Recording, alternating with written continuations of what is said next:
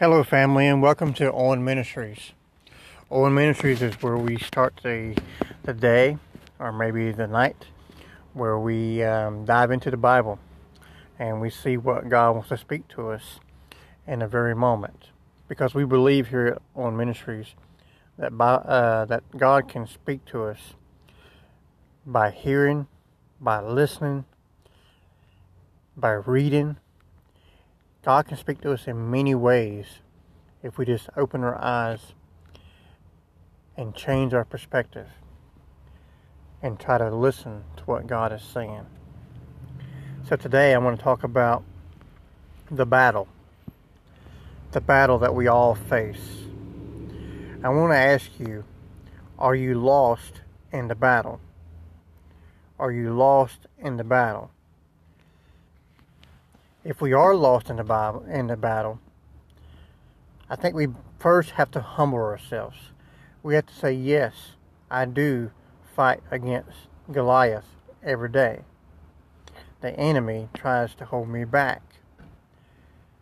Now, Goliath was a Philistine man that David had to go against, and then David conquered him and defeated him.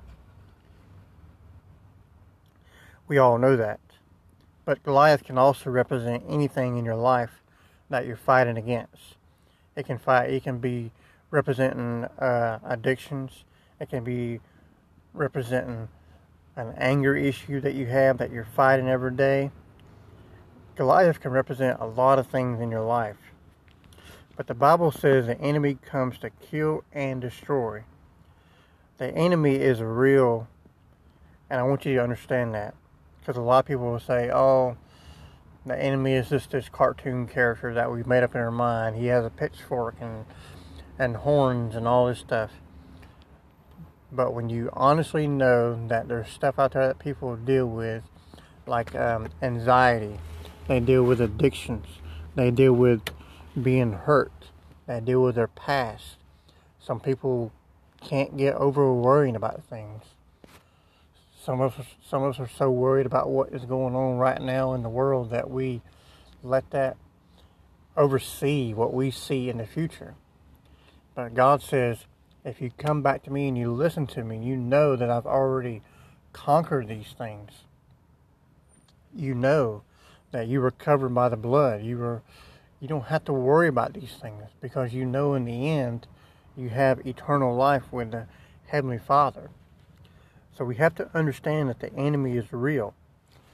But at the same time, when we understand that the enemy is real, we have to understand who understand the one that has conquered the enemy, the one that has overcome the enemy, and that is God.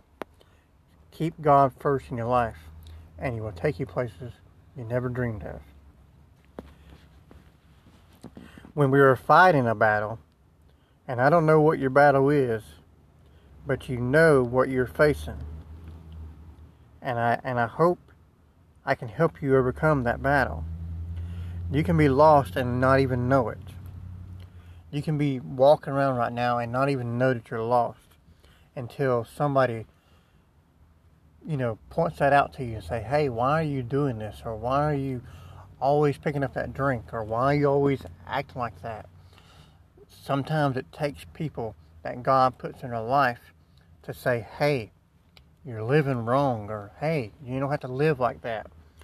We have to know that. You can be working at a dead end job and just going along day by day because you're lost in a battle. You, you can be you can be identified by your addictions because you're lost in a battle we have to learn what David learned. And that story, if you want to look back at that story on your own time, it comes from 1 Samuel 17, verse 33 through 51. You'll see how David overcome the Philistine man. And we know that David conquered that Philistine man Goliath. We know that. But not only did David conquer the Philistine man, we see that, you know, this is a little graphic, but David actually cut his head off. He cut his head off. Why did he cut his head off? Why wasn't just hitting him with a stone and knocking him down and, and making him where he couldn't breathe again. Why wasn't that enough for David? Because David knew that he looked like this little man that couldn't defeat anything. But he told Goliath, You come against me in the name of the Lord, and I'm going to conquer you. So he, he, he conquered the Philistine man. He said, I come against you in the name of the Lord, and I'm going to defeat you. And not only did he defeat you, he cut the head off so he didn't have to deal with him anymore. He knew he was out of his life.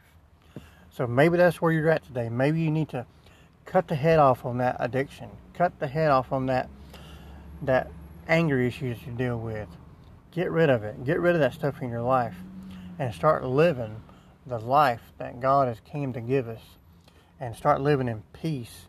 Start living with happiness. Start living with your chest poke out, with your head up, walking around knowing that you know that God goes before you and behind you and He's beside you. He lives within you. You got to know when you wake up in the morning and breathe, you say, I thank you, God, for the, the breath you gave me. Start thanking God and praying and asking Him for things. Write down your visions. You know, the Bible tells us to write our visions down, write our dreams down. Ask God. It says that you have not because you ask not. This is how we overcome things in our life. So I'm asking you, will you just lay it down today and say, I am lost in the battle? And recognize that. Because when you recognize it, then you can move forward and say, now that I recognize what the problem is, I can move forward and ask God to help me. And then, and only then, God will come in your life and say, hey, that's my son. That's my daughter. I'm fighting for them. I'm fighting for them. That's what we have to do, family. So I hope you guys have enjoyed this podcast and you can apply it to your life. And until next time, like always, I pray that God will be with you. Thank you for joining me.